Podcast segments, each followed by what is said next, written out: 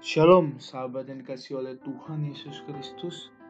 Hari ini kita akan belajar apakah kita bisa mengasihi Tuhan atau bagaimana cara mengasihi Tuhan dengan benar, bahkan juga mengasihi sama. Sebelum kita masuk lebih lagi dalam pemberitaan firman Tuhan hari ini, saya mau bilang kepada kita semua bahwa Tuhan Yesuslah yang terlebih dahulu mengasihi kita dengan mengorbankan dirinya untuk menebus dosa kita semua sehingga kita hidup jadi berharga. Ia rela turun ke dunia untuk mencari kita yang terhilang. Nah, sekarang bagaimana caranya kita mengasihi Tuhan dengan benar? Mari kita buka dan baca bersama-sama dalam Injil Matius pasalnya yang ke-22 ayat 37 sampai 40. Injil Matius pasal ke-22 ayat 37 sampai 40. Jawab Yesus kepadanya, Kasihilah Tuhan Allahmu dengan segenap hatimu, dan dengan segenap jiwamu, dan dengan segenap akal budimu. Itulah hukum yang terutama dan yang pertama. Dan hukum yang kedua yang sama dengan itu ialah kasihlah samamu manusia seperti dirimu sendiri. Pada kedua hukum inilah tergantung seluruh hukum Taurat dan kitab para nabi. Jadi bagaimana kita dapat mengasihi Tuhan dengan benar? Kita lihat di ayat 37. Langkah yang pertama ialah mengasihi Tuhan dengan segenap hati kita. Iya, mengasihi Tuhan dengan segenap hati kita itu maksudnya mengasihi Tuhan dengan seluruh atau sepenuh hati kita, bukan hanya setengah hati jadi benar-benar seluruh hati kita mengasihi Tuhan, bukan yang lain. Kalau hati kita mengasihi Tuhan hanya dengan setengah hati, berarti kita tidak sungguh-sungguh mengasihinya. Jadi pasti ada waktu di mana kita meninggalkan Tuhan atau bahkan melupakannya. Contohnya, kita mengasihi Tuhan hanya pada saat mengalami kesusahan, di mana kita berdoa berseru kepadanya untuk kita keluar dari setiap permasalahan yang ada. Tetapi di saat kita sukses atau malah diberkati berkelimpahan, di saat itu malah kita lupa sama Tuhan. Atau kita mengasihi Tuhan hanya karena ingin diberkati oleh Tuhan, sehingga kalau kita hidup susah atau dalam masalah, kita meninggalkan Tuhan itu berarti kita hanya mengasihi Tuhan dengan setengah hati kita. Kalau kita benar-benar mengasihi Tuhan dengan segenap hati, pastilah kita akan melakukan apa yang Allah inginkan. Dalam Yohanes pasal ke-14 ayat ke-21a, Tuhan Yesus berkata, Barang siapa memegang perintahku dan melakukannya, dialah yang mengasihi aku. Langkah yang kedua, bagaimana mengasihi Tuhan dengan benar? Ialah mengasihi Tuhan dengan segenap jiwa. Langkah kedua, mengasihi Tuhan dengan segenap jiwa kita ialah setiap manusia memiliki tubuh, jiwa, dan roh. Jiwa itu terdiri dari kehendak, pikiran, dan perasaan.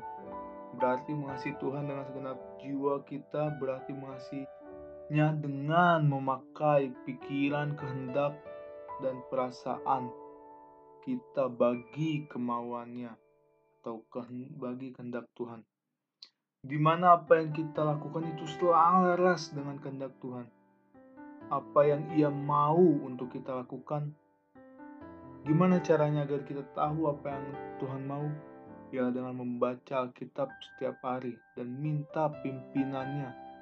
Minta roh kudus untuk memimpin setiap langkah kita.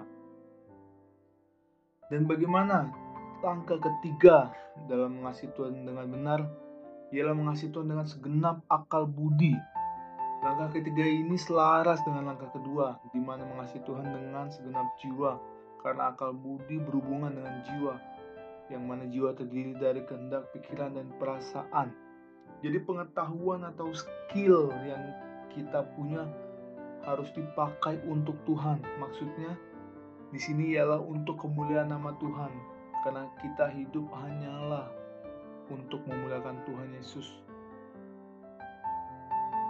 Sekarang bagaimana cara kita mengasihi sama kita? Mari kita baca kembali ayat 37 sampai 40.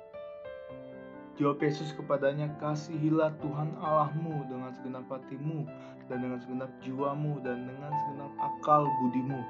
Itulah hukum yang terutama dan yang pertama. Dan hukum yang kedua yang beda dengan itu, eh, hukum kedua yang sama, bukan beda, tetapi sama dengan itu, ialah kasihilah samamu manusia seperti dirimu sendiri pada ketua hukum inilah tergantung seluruh hukum Taurat dan kitab para nabi.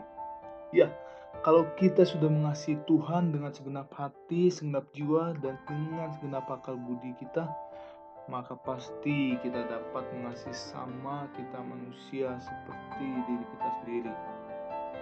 Amin. Saya akhiri pemberitaan firman Tuhan hari ini dengan kesaksian hidup saya. Saya dulu orangnya adalah pendiam dan saya orang yang minder di mana saya tidak punya teman atau bisa dibilang penyendiri. Setiap ada orang berkumpul saya pasti menjauh karena saya takut berkumpul di tempat ramai.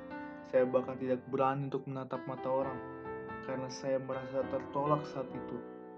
Saya merasa teman-teman tidak akan menerima saya karena saya dulu sering dibully di mana memang dulu saya orang yang gendut, bulat, dan juga saya berasal dari keluarga sederhana di mana pas-pasan di mana teman-teman sudah mempunyai HP tetapi saya belum punya.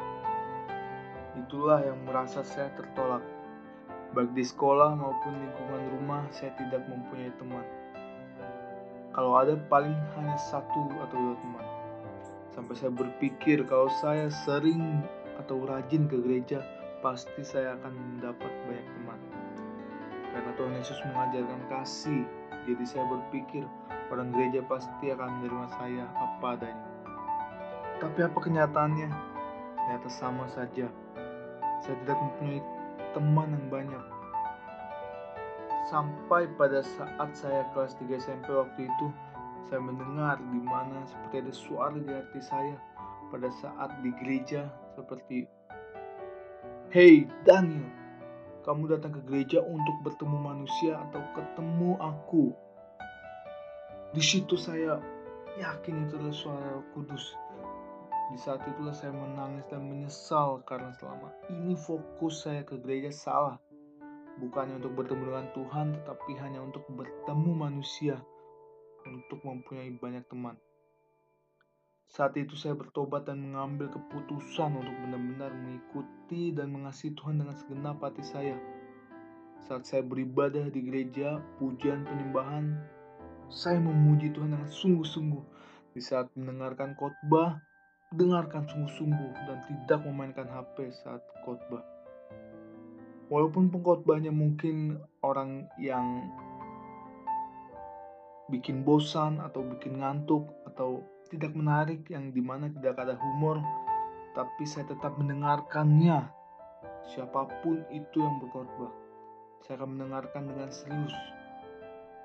Saya mempunyai ketetapan hati saya di mana saat itu tidak apa-apa kalau saya tidak mempunyai teman di gereja asalkan saya punya Tuhan Yesus itu sudah cukup bagi saya saya masih menjadi orang yang pendiam, saya tidak berubah menjadi orang periang yang suka mencari perhatian. Hehe, begini kabarnya? Hehe, bukan. Saya tidak berubah seperti itu, tetapi tidak tahu kenapa satu persatu orang mendekati saya tanpa saya mendekat kepadanya. Dari situ lama kelamaan di saat saya berjalan dengan Tuhan dan diproses dengan Tuhan, gambar diri saya pulih dan saya bisa mengasihi sesama saya. Itulah kesaksian saya.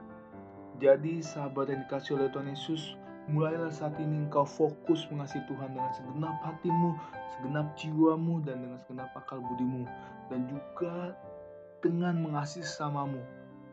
Saya tidak percaya di mana kalau engkau berkata engkau mengasihi Tuhan dengan segenap hati, tetapi engkau orang yang antisosial, atau engkau menyendiri, atau engkau tidak mempunyai teman, saya tidak percaya karena tadi firman berkata hukum yang kedua yang sama dengan itu atau sama dengan hukum pertama ialah mengasihi sesama kita seperti diri kita sendiri.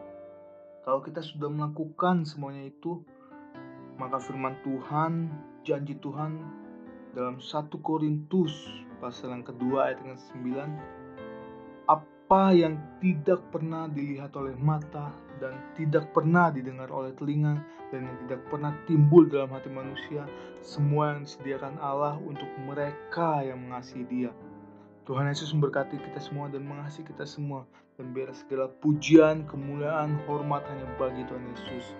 Amin.